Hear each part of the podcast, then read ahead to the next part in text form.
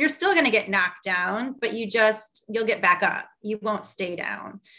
And I think that we all need to like really proactively seek that skill set for yourself on how you're not going to let life knock you down and know what brings you joy. You know, like know what your coping skills are and just really listen to your body.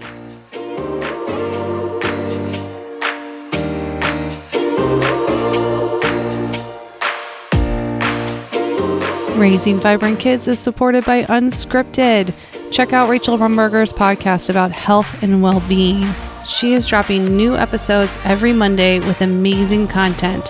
And if you go check out her previous episodes on episode 14, you will find me being the person interviewed, and you can find out a little bit more about my story as a nurse, how I truly discovered my own mind body connection and how I healed from difficult times from my own break breakdowns and breakthroughs. And besides that one, she's got so many other great episodes. She's an acupuncturist. She's got a lot of great tidbits and advice and free meditations. So I hope you go check out Unscripted. Welcome back to Raising Vibrant Kids. I'm your host, Rachel Blair. I'm so excited that you're here. Today we have Tracy Baldwin on the show. She is an entrepreneur and award winning integrated marketing expert with more than 25 years of experience working for some of the world's best known brands. And she's super proud to be launching her first book called Life Disrupted Finding Your Way Forward When the World is Upside Down. It's coming out in fall 2022. In the book, Tracy shares her story about how she built back better after experiencing burnout and a breakdown. Tracy says that she was part of the great awakening that took place during the COVID 19 pandemic. And after a life changing experience in 2021, she re-evaluated and recalibrated her life to live more authentically. She hopes to help other high achieving women who strive to do it all by sharing her journey. She wants to provide a space for open and honest conversations about mental health struggles, especially anxiety and depression in the workplace and beyond, and finally, she hopes these conversations lead to the next generation of women having the support and the acceptance they need to succeed. She wants women to know that it's okay and even preferable to be perfectly imperfect. And you know how important I think it is for parents to focus on their own mental health. In 2011, she founded her marketing consulting Flow Marketing Communications, and in 2022, she launched the online platform and community WeeHumans for parents around the world to share advice and ideas about child rearing. WeeHumans is rooted in the belief that people from different countries and cultures have more in common than differences, as we all start out from the same place as little humans. Tracy has a bachelor's of arts in journalism from Indiana University and a master of science in integrated marketing from Northwestern University. She lives with her two teens and a tween, her husband, and their Airedale Terrier, Lulu, in Chicago. Today's conversation is really awesome. Tracy is very open, honest, and vulnerable with us. I do want to give you a warning that we, um, if you have little people around, we do discuss suicide and the possibility of killing yourself. So you may want to put your earbuds in. We also have a great conversation about mothering in this day and age, and then also about her new project, WeeHumans, which is really a very neat idea. I just thought it was really cool, and it um, led me to her. So I hope that you enjoy today's conversation, and we will. I'll give you more details about how to find her book and her website, WeeHumans, at the end of the conversation. Let's dive in. All right. Today we're welcoming Tracy Baldwin to the show. I'm so excited to have you here. I'm so excited to have this conversation with you today. We're going to put light into the world and talk about your big projects that are going on that um, and your new babies that you're creating. Do you want to um, introduce them to us? My new babies. Um, well, I have a book I'm writing on my own, and then I have a book I'm co writing ghostwriting, um, which is really exciting. And I also um, launched a new business for parents, and it's called WeeHumans. So W E E, like little humans. And it's to provide parents and caretakers with a place to share ideas and thoughts on helping our little humans grow and thrive and be the best little humans they can be in the world. I loved your concept of the website and the business, and it just really spoke to me in terms of like bringing together the world and how we raise kids because we do do it differently, but we're all the same, right? Like we're all just people and we're all trying to do the best that we can. Can you speak more about like the inspiration behind it and kind of what started that for you? Sure. So, um, so I am a mom of three kids, and when my oldest, when I was pregnant with my oldest in 2006, actually in 2005, I was totally overwhelmed. It was, you know, my first kid, and I, like a lot of parents, wanted to read up on how to be a parent and all the stuff you need to get for your your child to raise a happy and healthy kid and so I, there was a book, I forgot even what it was called, but it was all about baby gear and it had different chapters on the different types of gear you needed and the best things and, you know, consumer reports and safety and all of that. And I was completely overwhelmed. And I thought, there has to be a better way to do this. What do they do in China? What do they do in Africa? What do they do in other countries? You know, the world is full of humans that were raised by parents and they seem to be doing okay. The world is spinning still. The world did not end because, you know, half the world didn't have this no. stuff. So I thought, you know, maybe I should find out what other parents in other countries are doing to raise their kids and at the time it was very product focused you know is it can they do it with less stuff like do we need the double stroller or the fancy stroller do we need a fan you know the travel stroller the walk around the neighborhood stroller the jogging stroller you know do we need all that like do you need five strollers in your garage no. Right. Where am I going to put him? Because I lived in a condo in Chicago at the time and there was no room for any of this. That was the other thing. I thought, where am I going to put all of this, let alone the kid? And so so yes i had the idea i started searching for urls for a website. Um, and at the at the time the idea was global baby and i came across global baby and someone else already had it. So i was like oh boo hoo you know my name's already taken. So and then i kind of tabled the idea and then i had three kids and then the pandemic came and i left my job or i had a breakdown left my job and then i went kind of got recentered and said okay i'm going to relaunch this. And i'm going to do this. So 16 years later i'm finally launching my baby my, my fourth baby i guess WeeHumans and i'm so excited about it. Yeah that is exciting so let's go you kind of like i know that this is kind of what the book is about in terms of your um because so many parents right now are dealing have, have dealt with the two years of the pandemic. I'm sure lots of them have already had their own breakdowns.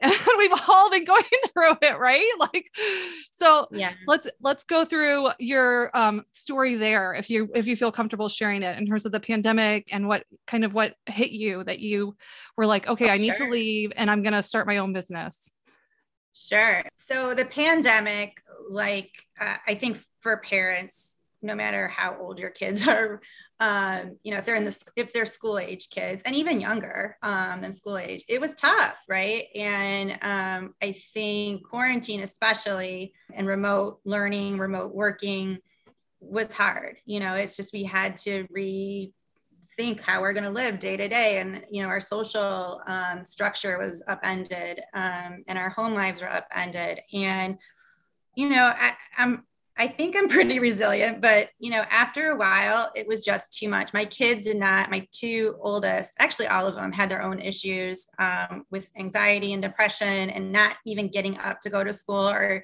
you know laying in bed with the laptop next to them sleeping all day um, you know, my littlest who's in fifth grade just now, but she just wouldn't even, she didn't do anything. She didn't even open her laptop. And so I knew she needed, needed to, we needed to find somewhere for her that was in person.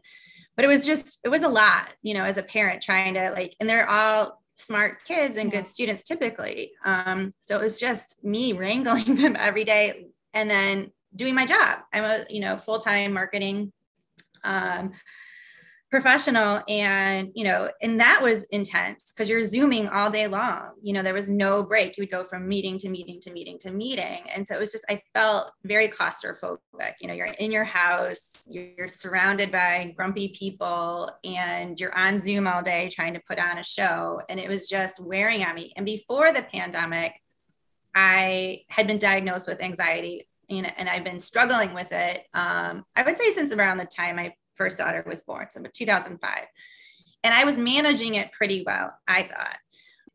You know, the pandemic just like a lot of things that were maybe a little not so great before, you know, like the pandemic shines its bright light on it and it just exposes all the ugly, ugliness of people and society and just the things that are mm-hmm. wrong. And so for me, it really i think put me on edge with my anxiety i just I, I just felt it was like the fight or flight but i couldn't flee i was stuck and um, so one day at work you know and, and work has been my safe place mm-hmm. where i just always excel i love what i do um, i just happened to be in a not great work environment even before the pandemic and I was dealing with it, you know, like because I think we as Americans will just deal with it and march through and make it make the best of it. And so, but I just well, I mean, that's the mentality we were given uh, that we were kind of taught as children, right? Right. Was to just push through and deal with it. Exactly. So I was just pushing yeah. through, and then I just couldn't anymore. And so um, something come up came up at work where they were just like, "Yeah, you're not performing up to our standards," and which I don't know if that was really the case. It was more, I think it was just a, they just didn't want me there anymore. They wanted someone different, I think, that would kind of toe the line. And I was not a line tower.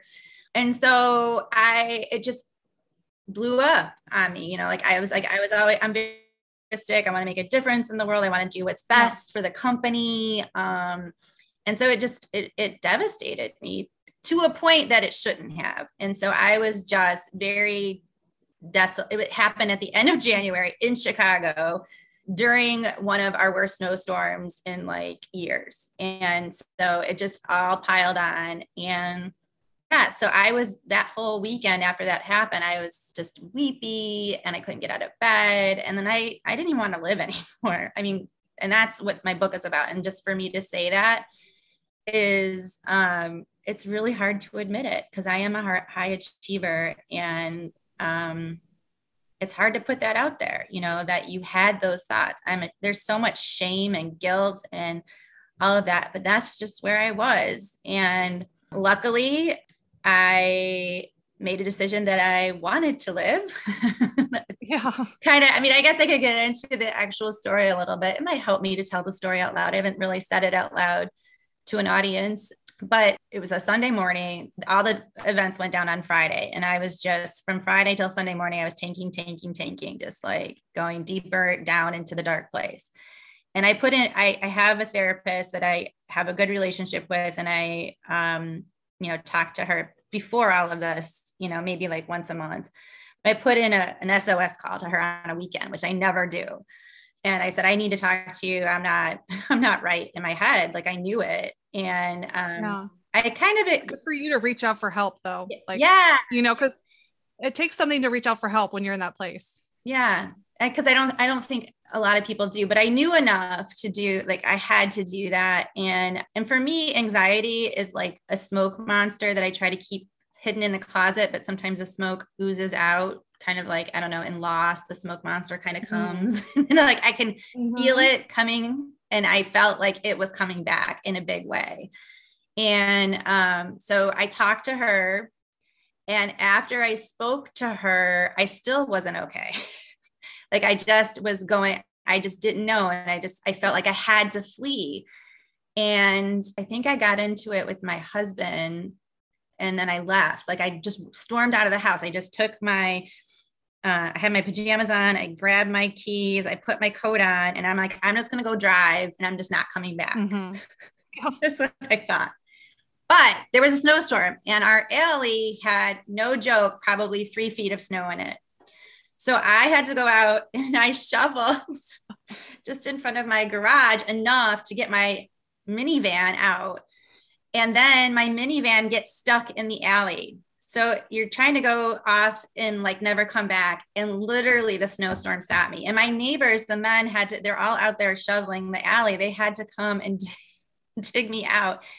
And I am not in any um, condition to talk to anyone because I'm off to go kill myself, or I'm like, I'm just leaving my family and I was stopped. I mean, God was probably laughing at me, like, ha, ha, ha, a snowstorm in your way, Tracy Baldwin so I got stuck. I just had to like back, even getting back into the garage was difficult. So that whole thing took like an hour and it's, I was still mad. I was still like, I'm going to go do this. So I stormed back upstairs. My husband's like, What are you doing? You know, what is wrong with you? And I think I just, I even told him, like, I just don't want to live anymore or something. And I don't, I think he thought I was kidding. And I went upstairs and I went in my bedroom and I thought, I have pills. I could take pills. I can't even believe I'm sharing this story. And then, and I've never thought this way before. And I, like, I think I'm going to cry telling you it. Um, and then I literally Googled how to kill yourself. that sounds and practical. Good for Google, because good for Google, it all pops up suicide hotline. So I'm like, I don't want to talk to these people. They'll talk me out of it. So then I go, okay, I'm going to go to Instagram. And so I go to Instagram and start scrolling. And Sarah Silverman, I follow her on Instagram. And it started playing a reel from her and she literally said are you thinking about killing yourself today and i was like oh my god the universe like sarah silverman is talking to me like did she record this long time ago or is this like a new one or like what the heck and so i was like okay i'm game yeah that's me so i started listening to it and she's like you know you're a procrastinator, aren't you? So why don't you just wait another day? Just wait one more day and don't do it today. And today is a very bad day to kill yourself. So just just wait one more day. And I thought, yeah, I am a procrastinator. I'm always late for everything. So maybe I should just put this off for one more day. Um, and and so it was Sarah. I mean, it was a snow. So I in my when I wrote this out for my book, because I it was so hard for me just to even write the story out and even just telling you is very difficult but actually it feels kind of freeing to put it out there yeah but i wrote this out and i called it in my book and i i don't know if it'll get into the book as the name of the chapter but i called it a snowstorm and sarah silverman i mean those are the two things that stopped me that day and i ended up taking one pill instead of a whole bottle it was just xanax um, and i fell asleep and that's how it ended. And then when I woke up, I was just like, I have to wait one more day. And the other thing that I kept in my brain going over and over again is my therapist had said to me at the end of our call, you can do hard things. I know this is hard. I know it's you're in a dark place, but you can do hard things. And so those two things kind of kept me going. Like I can do hard things and just wait another day. And when mm. you're in a dark place like that, it saves you. I mean, it really, does. I'm gonna like, I'm really trying to keep. No, those, yeah. I mean, that's it. So you just share two amazing thoughts that could really help our listeners. I can do hard things. And the other one was just wait another day. I think you just touched on it too, that I do feel like both of those things, the snowstorm and Sarah Silverman were divine intervention for you. For sure. Yeah. I mean, like, don't do this today, 100. Tracy. Like, we were not ready for you to do that. I mean, I'm not going to tell my necessarily tell my story right now to you, we can talk about it later. But I've been there. I mean, I've had I had those breakdowns and I've had those moments of those thoughts, like, you know, and it's scary because you have young children or you have older children in the house. Have you children. have this family. Yeah, yeah mm-hmm. you've got this life that you've built, but you feel like you can't be in it anymore and you're trying to flee it, you know, and there are so many parents out there too that have probably felt that as well and feel like they're alone. I mean, I bet you felt like you were alone in the moment. Totally. Like my husband didn't understand me. My therapist was trying, but she didn't quite get it. Like I, yeah, when yeah, I felt totally alone and in uh, like in a physical dark place, like surrounded by like smoke. I mean, it was very visceral for me. Like I was just in the depths. Yeah. I mean, and when you're in the depths of despair, it's hard to get out. So hard. it's hard. The little things that you were just talking about that kind of like stopped you, or the little, the one idea, those, you know, those things matter. They do when you're in those depths of despair. And so I think that that's really, you've touched on something really important that's going to touch a lot of people.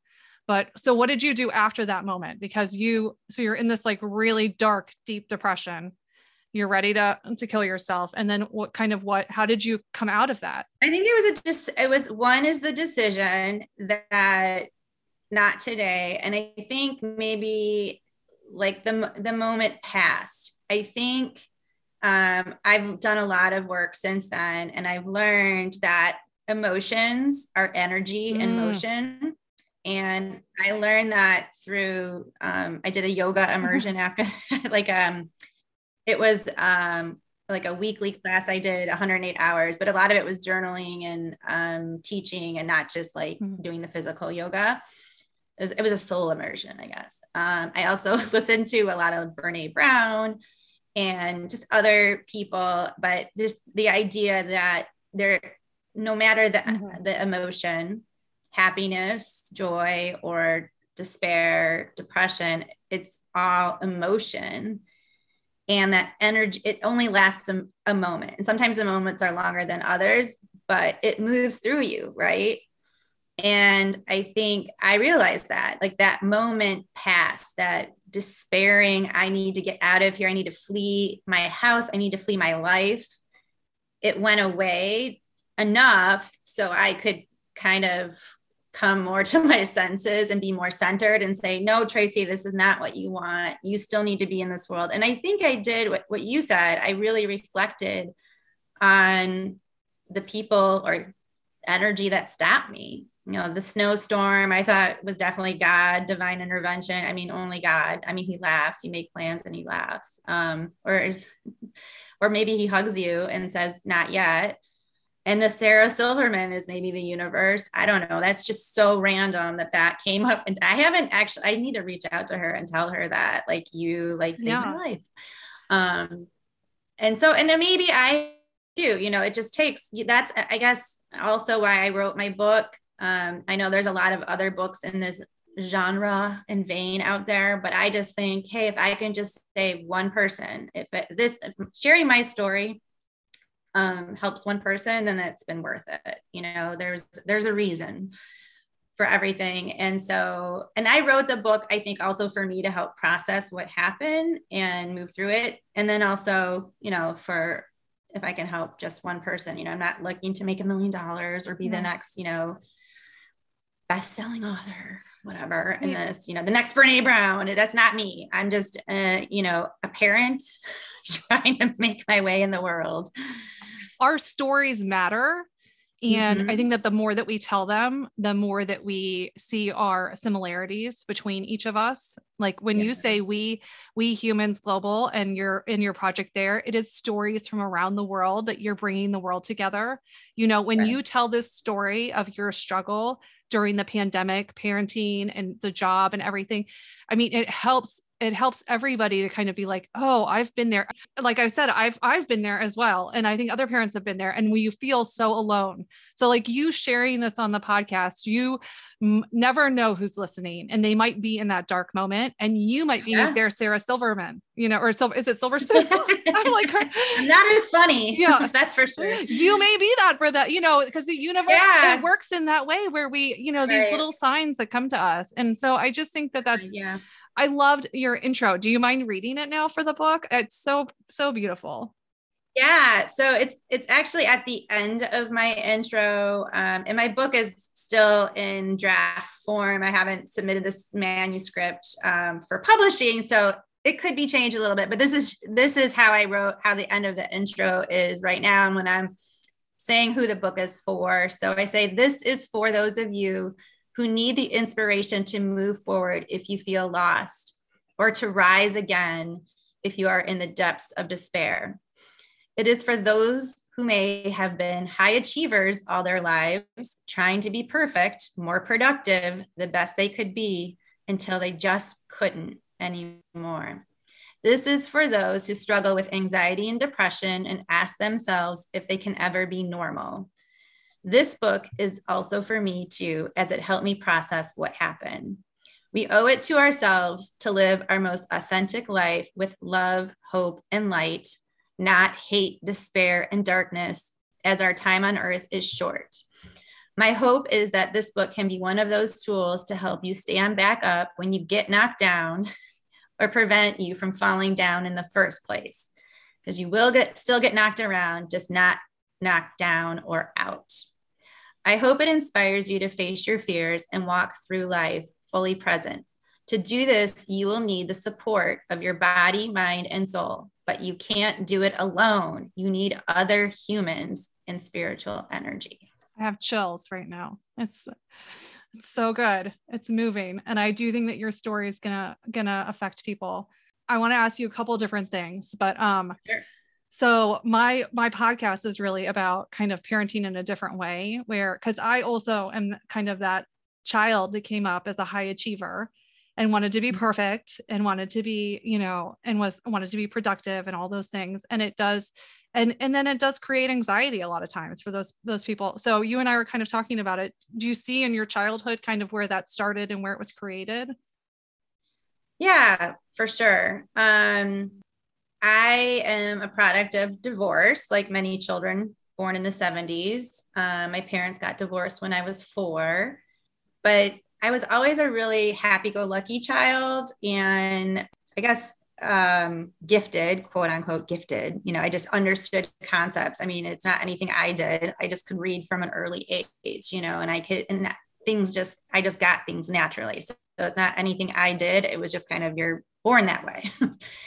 but when I was just being me at school, I was always rewarded because, you know, in our system, you're rewarded for doing good on academics and filling out the worksheet and having the answer and all of that. And so I was rewarded for that all through school and you know made to feel special because i you know got straight a's or i was you know i don't know if it was attendance or you know good discipline or you know, i wasn't a, tra- a troubled child you know or like student of the week and you know i think even at my elementary school like they had like top graduates or whatever. And I was one of the top, you know, the, the girl top graduate from my sixth grade class, you know, that kind of stuff.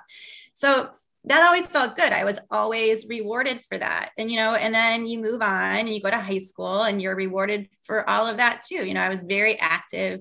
And I'm I'm also like, I love to make I've always wanted to make a difference in the world. Like someone asked me in eighth grade, what did I want to be when I grew up? And I said I wanted to be the secretary of education. like because I grew up in a, uh, a school district where there was, they were striking all the time and I wanted to fix it. I wanted to make sure kids go to school and not have striking teachers, which is kind of side note a laugh because I, live in Chicago and my kids go to Chicago public schools. And if anyone knows anything about Chicago public schools or has listened to the news, it's all about striking teachers and chaos. So anyway, that's a little side note which is you know another god has a sense of humor but i um i just always wanted to make the world a better place and then i um one of my favorite teachers in eighth grade was running a journalism class and i was a good writer. And so i did journalism in eighth grade and i did it all through high school. I was on the high school paper.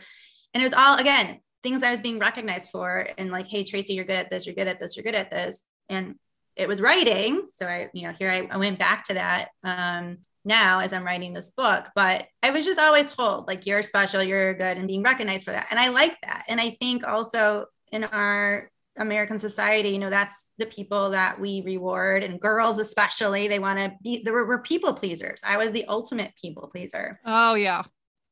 And so then fast forward through, you know, college, you know, I did well in college. Then I, so I did it. I did all the things I was supposed to do. I got good grades in elementary school, in high school, college. I did all my activities, extracurriculars, I did all my internships, and then I get my first job, did it all right.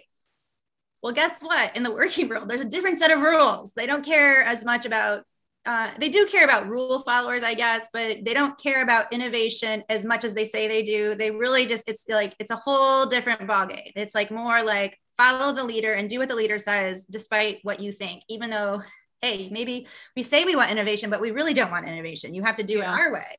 And so I was just constantly, um, I think, as I kind of grew up in my working world and in my my career, I just kept getting um, bruised and battered a little bit, and I was like, wait, what's going on here? And so um, which kind of led up to the the breakdown. It just wasn't working. The recipe, like I I was trying to do all the things I thought I had to do, but it still like I they still didn't like me. You know, like it wasn't good enough. And so to reconcile that, and so I think not only was I like that in my career, but I was like that in parenting and I, you know, getting mad at myself. I mean, I know parents have so much guilt about what we should be doing or not be doing with raising our children and um, like even where I was listening to that no guilt mom, you know, uh-huh. there's even someone who has a no guilt mom, you know, like that's it's just it's just part of I think I don't know if it's American women or women around the world. I don't know. And that's what I, I'm trying to actually research more about is like,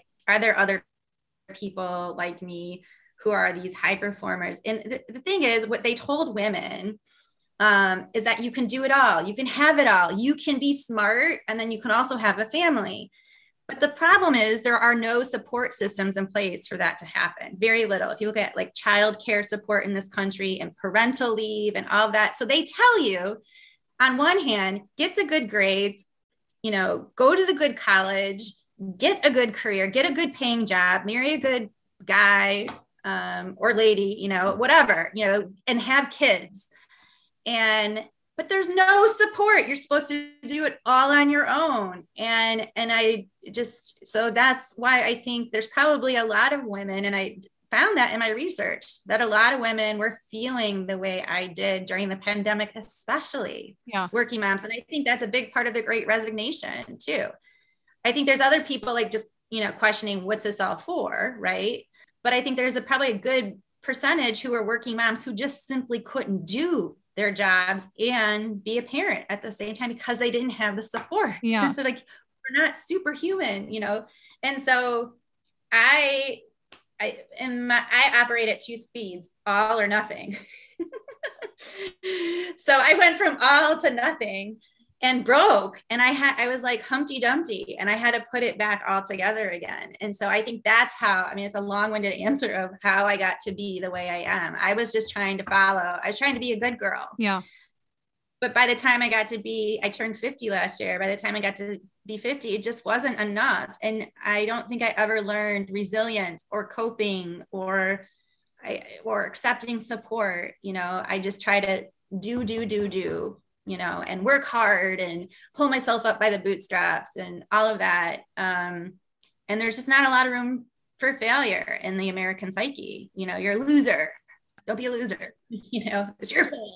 Work harder. I mean, you just hit on so much that I want to like. Un- I know there's a lot there. Like I can't even tell. So number one, you and I feel like you and I basically had the exact same. I mean, I I did not. I didn't. My parents were not divorced, but I also did the whole like straight A thing because you do like as a child, there's that um it, and you know what I realized as an adult in my like as I started doing all this work and doing the work that kind of what you're doing now was that it's the worthiness factor. Mm. So we're looking to all these external things in order to feel worthy, right? Like you're getting all of this praise for these grades. I was also the straight A student who went to the good college, who, you know, and then you get out there and you think, okay, what am I going to do?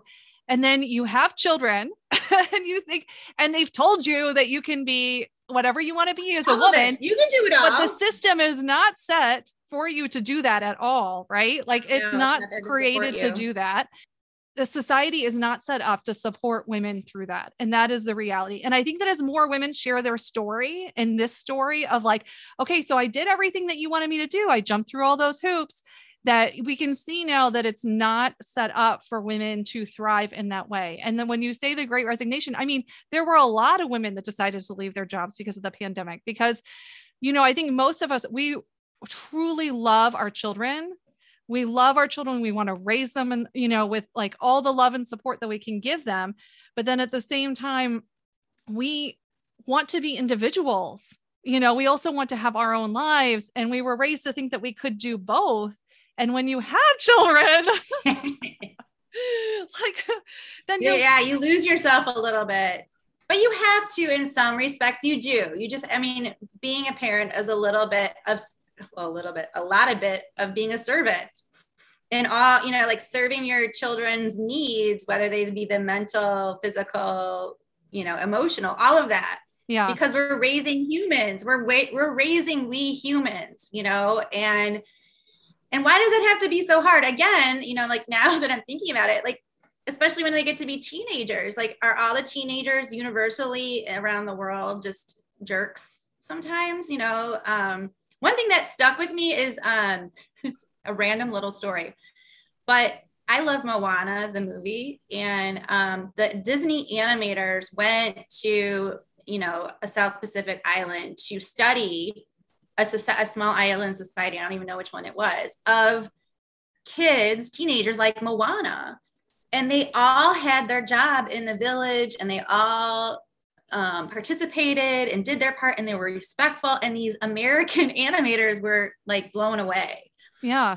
And i don't know how they ended up being the way that way but that like, not all teens just because you're like you always hear that 15 and every american parent like oh yeah those are tough years you know yeah. like most people i mean there's probably a small minority that it's not tough but a majority of people are just like oh my gosh that's so hard but i don't think that's true around the world and um so it's like maybe we need to like rethink some of what we're doing in our society and you know as we, uh, we talk about this great resignation where people are leaving and saying this is i can't do it this way anymore i mean there's so many opportunities coming out of the pandemic to rethink not only the workforce but the parenting you know like yes. what expectations are we putting on our kids and how do we build better kid build back better you know yeah. uh, better kid and be more authentic and let them have choices and things and responsibilities for things and all of that I love that. So I think that it's fun to see kind of like how other people are doing it and how we could do it differently.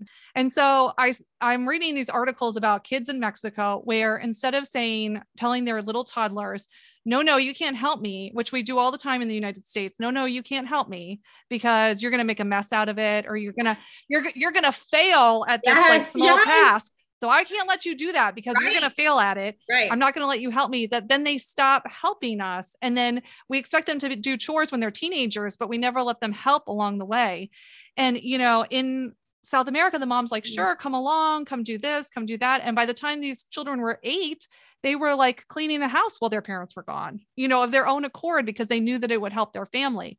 So I do think that there are wonderful tidbits because, and I love the idea of shifting expectations because we have way too many expectations on our kids in terms of these straight A students or for sports. Right. Or- Everyone has to be a winner at everything.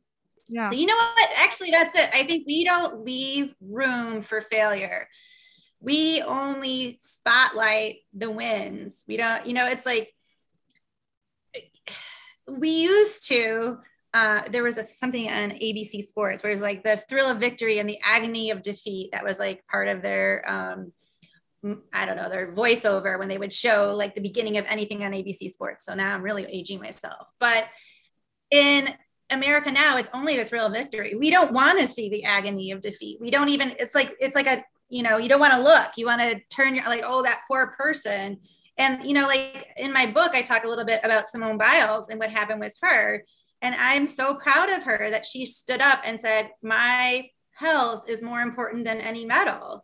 And we're just like so many people in america couldn't accept that. Like i think it was like half and half. And or maybe i don't even know what the split was 60 40 but there is definitely a contingent of americans who thought she was a loser yeah. and weak yeah. and and all that. I was not among them. Um i think maybe that generation will show us that we can be brave like that is really being brave that is you know that's the fight song right yeah she, she was singing it and um I think we need more Simone Biles in the world to show that that's truly quote unquote winning. And, and that's what we need to emulate, not yeah. like win at all costs. Yeah. Well, you know what she did well, that I love is that she picked her internal wellness over the external need to win a gold medal. Yeah. You know, and that's like that's what I want to bring back to like, you know, for every for our kids, like to basically to bring back to parenting is like this internal model versus the pleasing the people pleasing the external thing like i'm going to do it no matter what to compete to win to because you know and like pleasing everybody around me and doing it for everybody around me in terms of like rather than being like okay what's internal for me? Like what do i need to do for me? And what am I like so that i can be healthy? Because when we are doing that we're not healthy. And we're and we're you know but when we're listening to our internal voice we are healthy. And when we are a light in our own life and in our own world, we actually spread that to everybody. Yes. And, you know, and then it can actually, and then we're all healthy versus being un, you know, like dark and despair and I have nothing to give. I mean, that's how I operated for so long. Like I was just, I had nothing left to give anybody, you know, like I was just done and let alone myself and nurturing myself. And, you know, a lot of people talk about self care. And I, I think the people who are not into it are like, I don't have time for that floozy stuff and whatever. And I, maybe there needs to be something else that we call it, you know, like coping skills, you know, like how to cope with overwhelm. Like, don't call it self care because that's like naughty. Like, how dare you take care of yourself? That's so selfish, you know? But I totally agree. Like, I think you have to take care of what's inside of you because if that's broken then everything is going to fall apart which i i think for me i was not taking care of my inside i did to an extent but it was band-aids it was really band-aids i wasn't living my authentic self i thought i was but i still wasn't i really wasn't and so now it took me having to go through that and so in my book i call it a stop sign the stop sign broke me. and I think a lot of people have stop signs in their life, whether it's a breakdown like I had, or maybe they lose their job, or they lose someone important in their life, or they have a, an illness that's crippling, and it just stops you in your tracks. It stops you from your forward momentum of life. And you're like, how did I get here? What just happened? Mm-hmm. And that's the time, as hard as that stop sign is, it's also, I think, a blessing or a great time from the universe. It's a timeout to like reassess and reflect sometimes the universe has to go to great lengths to get your attention because otherwise you're just going to put it off to later so they the universe does something big and i it got my attention and it almost broke me i mean almost killed me right and so that also woke me up and kept me going like mm-hmm. wow i was going so far away from who i really wanted to be and I was so miserable. The other thing is I was so miserable. Like my my family would say to me all the time, "Why don't you just quit your job?" And I was like, "I can't. I love what I do and we need the money and blah, blah, blah. But I wasn't being my authentic self, you know? So, yes, I broke. It finally broke me. And I started on a different path going towards what I think I really need to be doing, you know?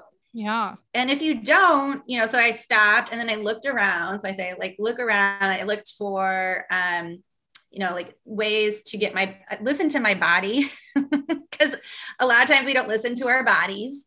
Like I would, especially for yes. people who maybe are remote working or um, I don't know, just like typing emails and you're like, I really have to go to the bathroom, but I'll do it after I send this last email. And then like three emails later, you're like, ooh, I didn't go to the bathroom yet. Like little things like that. Like listen to your body. Why aren't you listening? Just get up and walk away and go to the bathroom. Or like you're really tired, but you're like, no, I just need to power through. Like, no, stop. Like your body is talking to you all day long. And do you listen? So I just started listening yeah. to my body and um and then my mind you know like i had the monkey mind going on. And so finally i actually started doing meditation to try to calm the monkey mind. And when i did meditation i literally felt tinglies in my head of like my brain just like stopping like trying to be calm. And a lot of people say like i can't do it. I can't sit still. It's sign you need meditation you know like you know that there's a reason why calm apps and all that stuff is popular. But that also helps you like takes away the voices and stuff and just helps you be present in the moment and then the spiritual side of it like i tried to like i did stuff with um, my church I, I, did stuff with yoga um, and just really understanding like that about um, emotions or energy emotion and how do you through yoga like move that energy through your body to calm and get more centered and become more embodied. And for me, it's yoga, but maybe for other people, it's different things. But it just helped me get centered. And then also, I, I did a lot of journaling too. And that really helps you kind of get to your authentic self because it's there. Your everyone's authentic self is there. Yeah. But it's clouded by those expectations you've had your whole life and all the shoulds. I should do this. I should do that. Yeah, I want to do this, but or I should go do, you know, I, I really, you know, wanted, I really wanted to go to the bathroom, but I have to do this email. Like, no, just get up and go, you know, like on the very simplest level, you know, and I even like, so I'm trying to practice this even like in my interactions with friends. And someone on Facebook said, like, here's my productivity list for the day. I've got to do all these things. I don't have time for myself. And I kind of challenge it. I'm like, well, why not? Like, why don't you reward yourself for doing this? Or, you know, take, you know, take some time to take a walk. Oh, I can't. I'm too busy. You know, so that's a choice. There's glory in the busy though. There is glory. Right. That's why she for right. You're a martyr. This was up there. I was a martyr. You're a martyr. Everybody loves being the martyr. You know, you talk to people. I mean, you I mean, I found this where you just talk to to people in your neighborhood or people at school or wherever and it, there is there's the glory in the busy we're so bu- how are you doing oh we're so busy we're so busy that we can't you know do anything we can't and you don't have time you don't have time for the people in your community. You don't have time to take care of yourself. You don't have time. And we always are like oh i don't have enough time. I don't have enough time. But we're replacing it with things that aren't necessary and that aren't filling us. And it's really mm-hmm.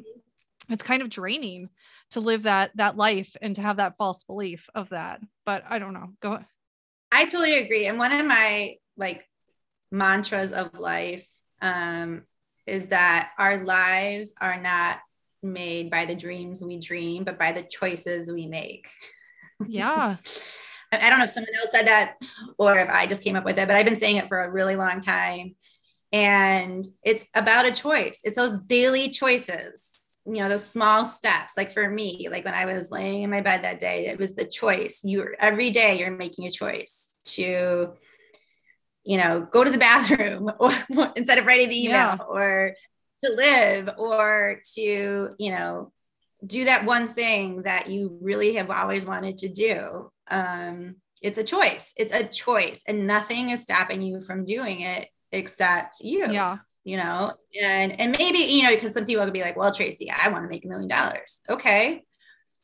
And maybe you can't do it right this second but what are you doing to walk on a path in that direction you know it's a choice. It's a choice to walk on that path versus just like no i can't you know that's crazy you know yeah. whatever. Um, and so yeah i really think it is about those choices you make every day. And i was the martyr though. I, I mean i totally relate and i don't know why i was the martyr. Maybe because it's easier to be the martyr because you don't have it's harder it's, it's harder to it's harder to be authentic. It's scary. I you know it's tiring. It's full of fear but it's so much more rewarding. Yeah. I mean i think in a lot of ways i don't know when we gave our power away but when you say like it's your choice um i did i also had that moment actually in a therapist's office where she said you don't have to do the like you know i'm of course complaining because everybody's complaining about what's going on in their life. And um she i was complaining mm-hmm. about my job i was complaining about uh, my relationship and she was like uh, you do know that you don't have to do either of those right? Like you have a choice of getting out of them.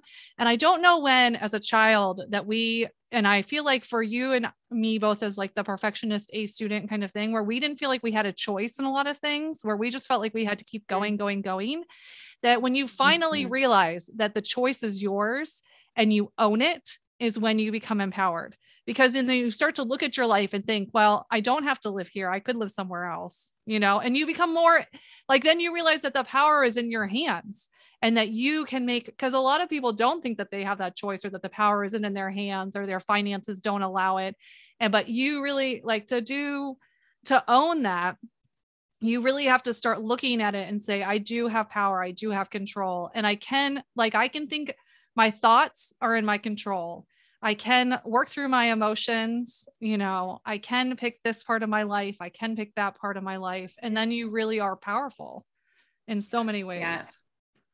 like i can choose to be present i can choose to be patient that's true too do you but I don't think you can choose to be perfect. You can try to attract, try to achieve that, but it's a no. It's you can't. Perfection is no an illusion. Perfect.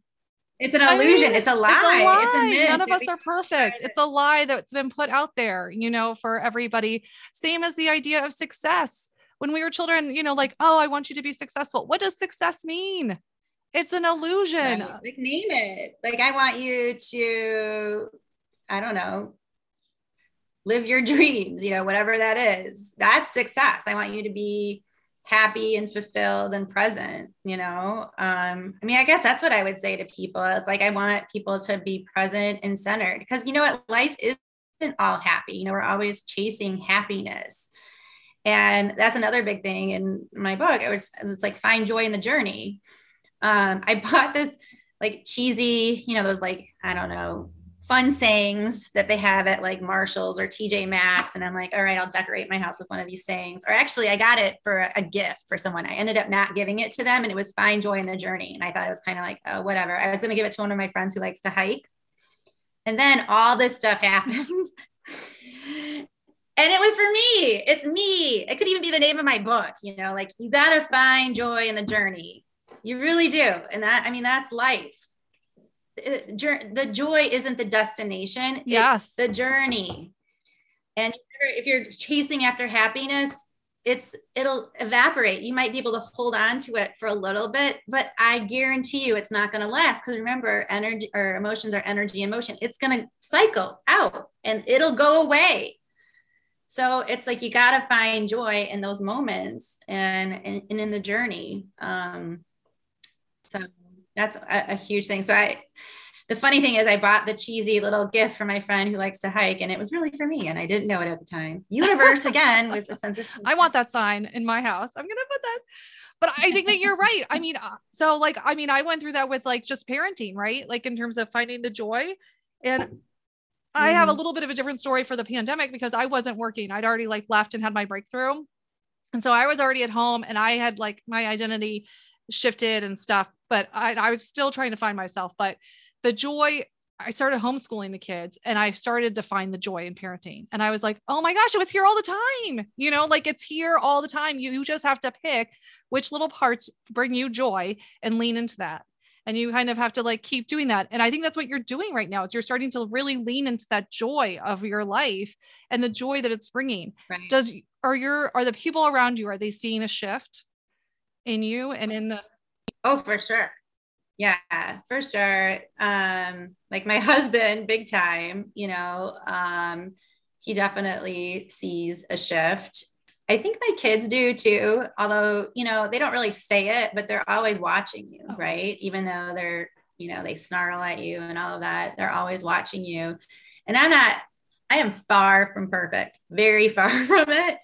But I think they see that I am authentic so to say I never like yell at my kids or lose my temper with them, that is not true. But I can come back and say sorry now, you know, or that I don't have days where I don't want to get out of bed. That's not true. That happens still, you know, but I I let myself sit in the moment and because maybe that's what my body needs. I recognize that and I don't get I don't make myself feel guilty and I just let it cycle through because I always know it's just it's a moment and it'll pass. It doesn't have to be day in, day out and I don't have to go keep sinking down in to despair. And I also have come up with some coping mechanisms and some, you know, so I feel like when I said in my intro that you'll you're still going to get knocked down, but you just you'll get back up. You won't stay down.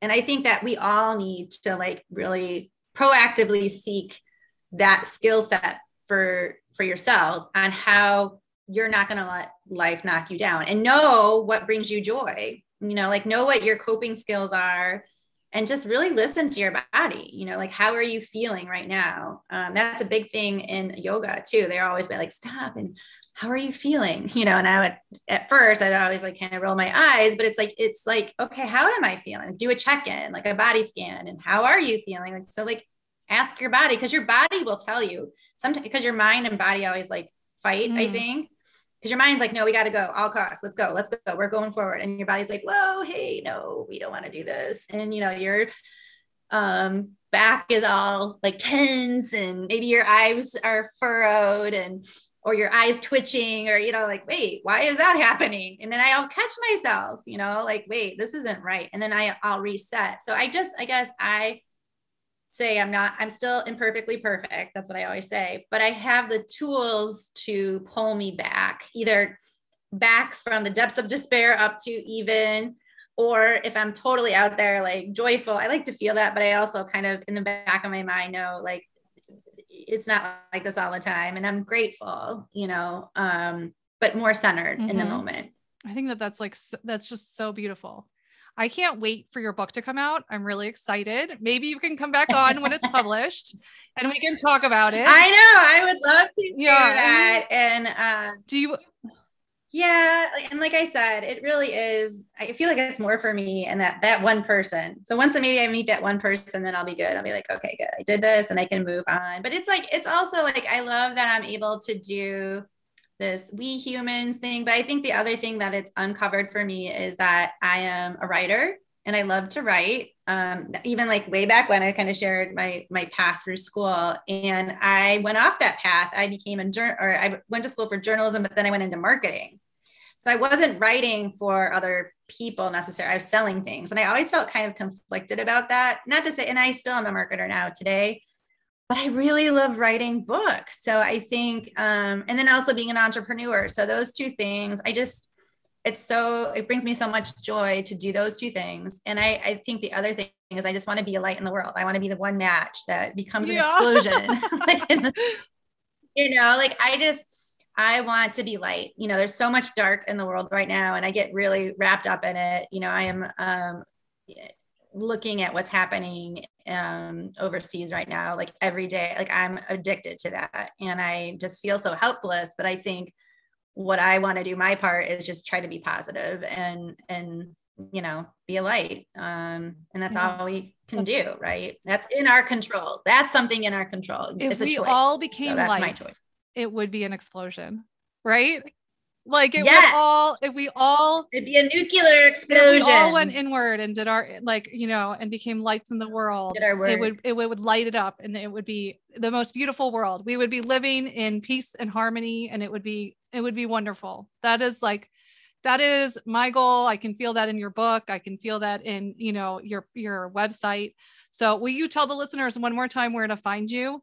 And um, Sure. There's a couple different places um, on Instagram, um, both WeeHumans and my book is there. So it's um, at W E E Humans Global.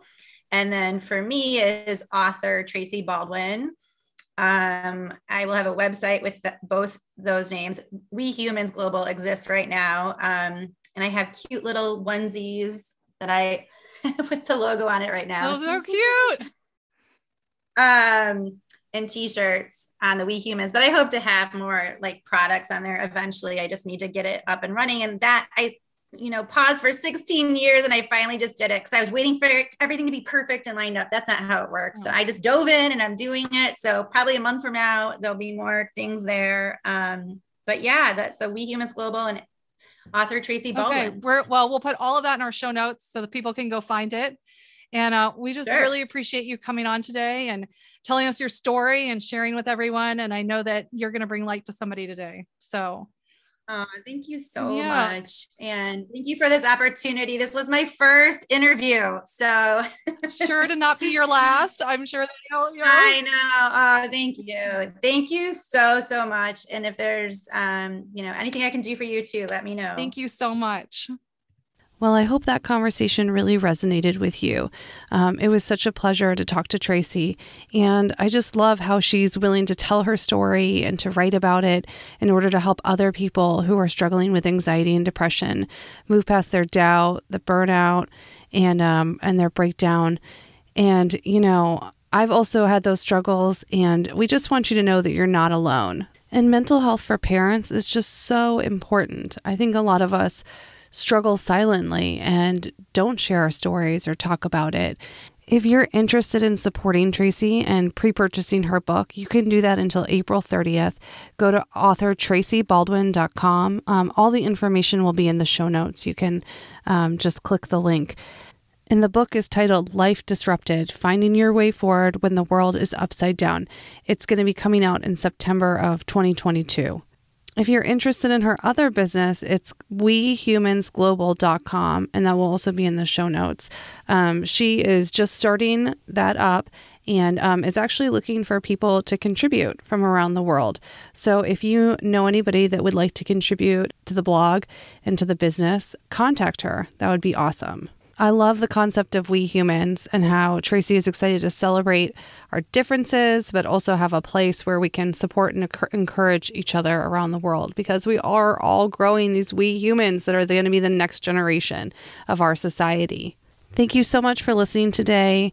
If you if this resonated with you, please subscribe to the show, rate and review us uh, wherever you get your podcast, and the links to follow Raising Vibrant Kids will be in the show notes. And I just want to leave you with Tracy's mantra of life. Our lives are not made by the dreams we dream, but the choices we make.